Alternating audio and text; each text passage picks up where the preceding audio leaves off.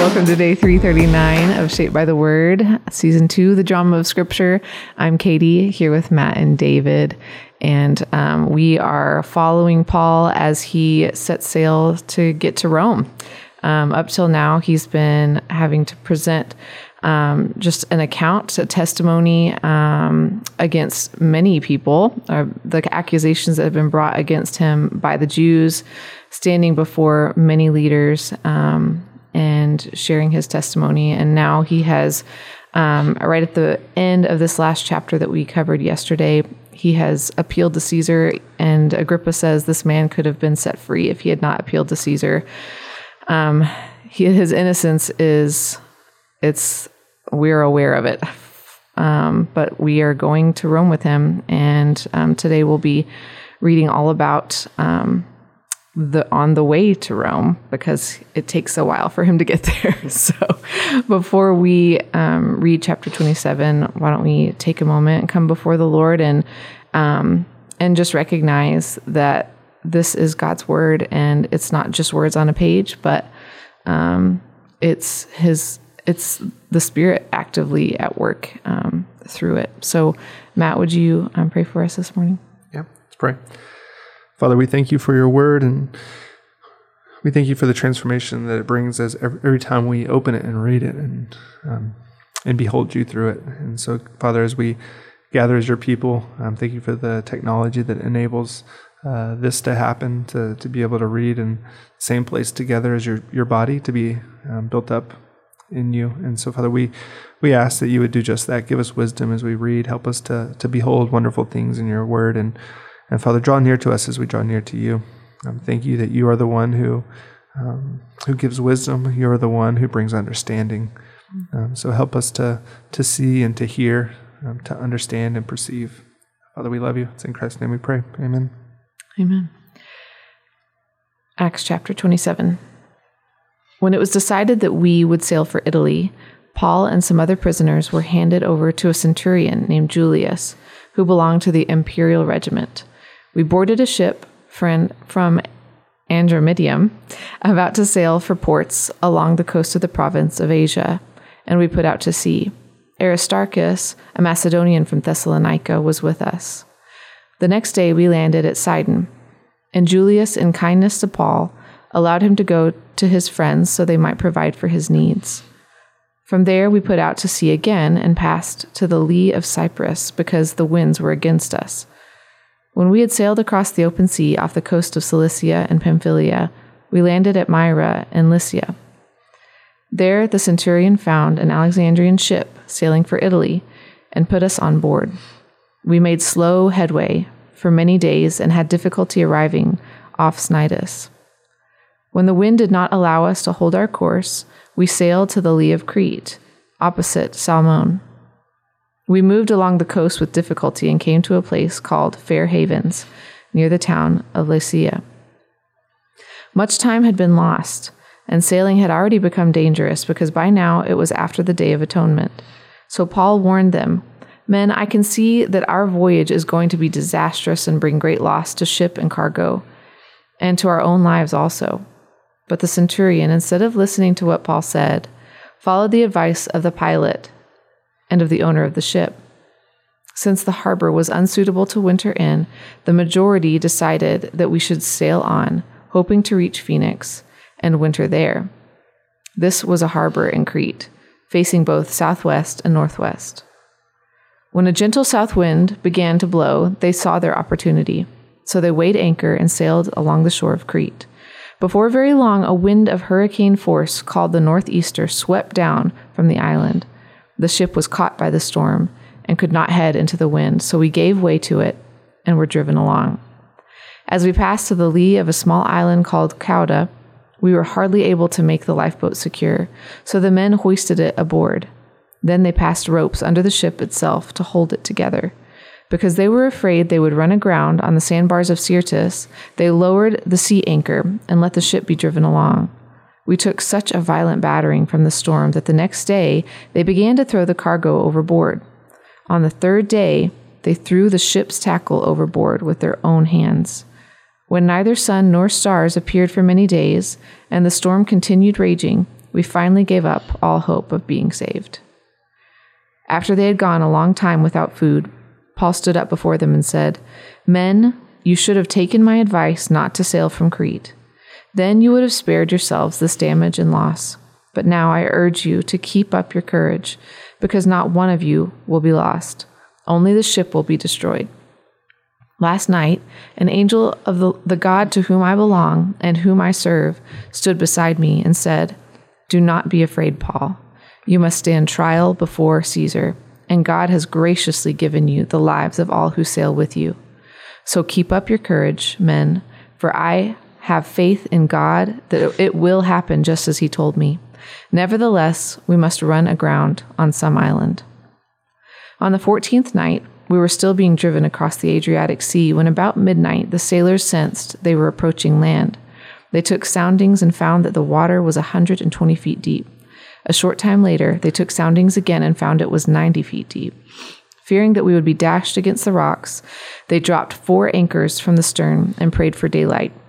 In an attempt to escape from the ship, the sailors let the lifeboat down into the sea, pretending they were going to lower some anchors from the bow. Then Paul said to the centurion and the soldiers, Unless these men stay with the ship, you cannot be saved. So the soldiers cut the ropes that held the lifeboat and let it drift away. Just before dawn, Paul urged them all to eat. For the last 14 days, he said, you have been in constant suspense and have gone without food. You haven't eaten anything. Now I urge you to take some food. You need it to survive. Not one of you will lose a single hair from his head. After he said this, he took some bread and gave thanks to God in front of them all. Then he broke it and began to eat. They were all encouraged and ate some food themselves. Altogether, there were 276 of us on board. When they had eaten as much as they wanted, they lightened the ship by throwing the grain into the sea. When daylight came, they did not recognize the land, but they saw a bay with a sandy beach, where they decided to run the ship aground if they could. Cutting loose the anchors, they left them in the sea, and at the same time untied the ropes that held the rudders. Then they hoisted the foresail to the wind and made for the beach. But the ship struck a sandbar and ran aground. The bow st- stuck fast and would not move. Sorry, the bow stuck fast and would not move, and the stern was broken to pieces by the pounding of the surf. The soldiers planned to kill the prisoners to prevent any of them from swimming away and escaping. But the centurion wanted to spare Paul's life and kept them from carrying out their plan. He ordered those who could swim to jump overboard first and get to land. The rest were to get there on planks or on other pieces of the ship. In this way, everyone reached land safely. Wow. that is so detailed. And of course, it's detailed because Luke was there. Luke is a detailed like man. this He's a terrible two weeks. he's a detailed writer. We know that, but he is also present in all of this. So we get his um, firsthand account, and a lot happens. Um, we see the sovereignty of God. Um, we see um, him encouraging Paul, who then encourages the men on board. Um, we also see some men um, not trusting that that is a true message and not trusting that um, that will happen, that every person will be saved, um, and taking it into their own hands. So, very interesting story. We're not in Rome yet, but um, we do see the hand of God. So, what what do y'all see in this? I mean, one thing I think is kind of cool is we saw uh, you know, in the reading the other day where Paul gets in these tough spots and, and the Lord shows up and says, Hey, you're gonna make it. Mm-hmm. I'm gonna get you there. And I think sometimes we think like, man, that'd be kind of like reassuring to have something like that happen. But yet it kind of has happened, right? You know, mm-hmm. like whatever we're going through, whatever we're dealing with, we're gonna get there and it's gonna be okay one day. And and so the same comfort that we see Paul living in and resting in is a present day comfort we can have as well. That it might not go according to plan. I mean, this is a mess. This is a huge mm-hmm. debacle. Uh, just slowed down everyone's schedule, right? Mm-hmm. Yet they're being faithful to the Lord. He's faithful to them, and He's gonna get them home. And, and one day we will be home as well. And so I just, mm-hmm. I was even thinking as I was reading that, man, that'd be nice if sometimes the Lord would just tell me, like, hey, guess what? You're gonna but He has, and we do have that assurance, Yeah. and yet we don't often think about it, but it is there for us to hold on to in the good times and then the two weeks of misery, Yeah. like what these guys are going through. I can't even imagine. Well, it makes me, what you're saying it makes me think of what is it, Matt? Philippians 1, when um, the, he who began a good work and you will bring it to co- carry it to completion to the day of Christ Jesus. He, that's another promise that, and that's, that's Paul's writing. So he's experienced it and um, he's experiencing it here and we get to experience it as well and be encouraged by that. Yeah. Yeah, the amount of details in this passage is pretty remarkable. Even, you know, how it begins with, you know, Luke pointing out much time had um, been lost and sailing had already become dangerous because it was now. Uh, because by now it was after the Day of Atonement, you know, so we're in the fall, and the fall around the Mediterranean was not a safe time to travel. I mean, you get this wind, he calls the north Northeast. the northeaster, you know, which would have been a common wind that is super violent and it just brings on these storms kind of out of nowhere. Mm-hmm. And and we live, I mean, we're not like sailing people, you know, and our boats are pretty substantial boats, you know, these days. But yeah, if if you would have been in this culture, this context, and around the sea, you, know, you, you would have known that man, the uh, that when storms hit, they are super dangerous. Mm-hmm. And so just to watch the sustaining hand of the Lord, um, not just you know one of the things that's that's fascinating, not just on Paul, but also on those who are associated with Paul. You know, by by Paul's presence. So God mediates His kind of sustaining grace towards this whole ship through Paul and through response to Paul. Um, and, and even just so much so talking about details towards the end it says the soldiers planned to kill the prisoners to pre- prevent any of them from swimming away and escaping. But the centurion wanted to spare paul's life. You know as we read that yeah, the back of our minds we should see yeah the centurion's the one who decides to spare paul's life but behind it we know who causes the centurion to have that desire to spare Sure. paul's life you know, because paul must get to, to rome god mm-hmm. has something in store for paul to still fulfill and so just these details are, are pretty remarkable. At the same time, I'm, it, you know, this is a hard ministry for Paul. It's mm-hmm. not. He's he's going to get to Rome, but it's not going to be easy.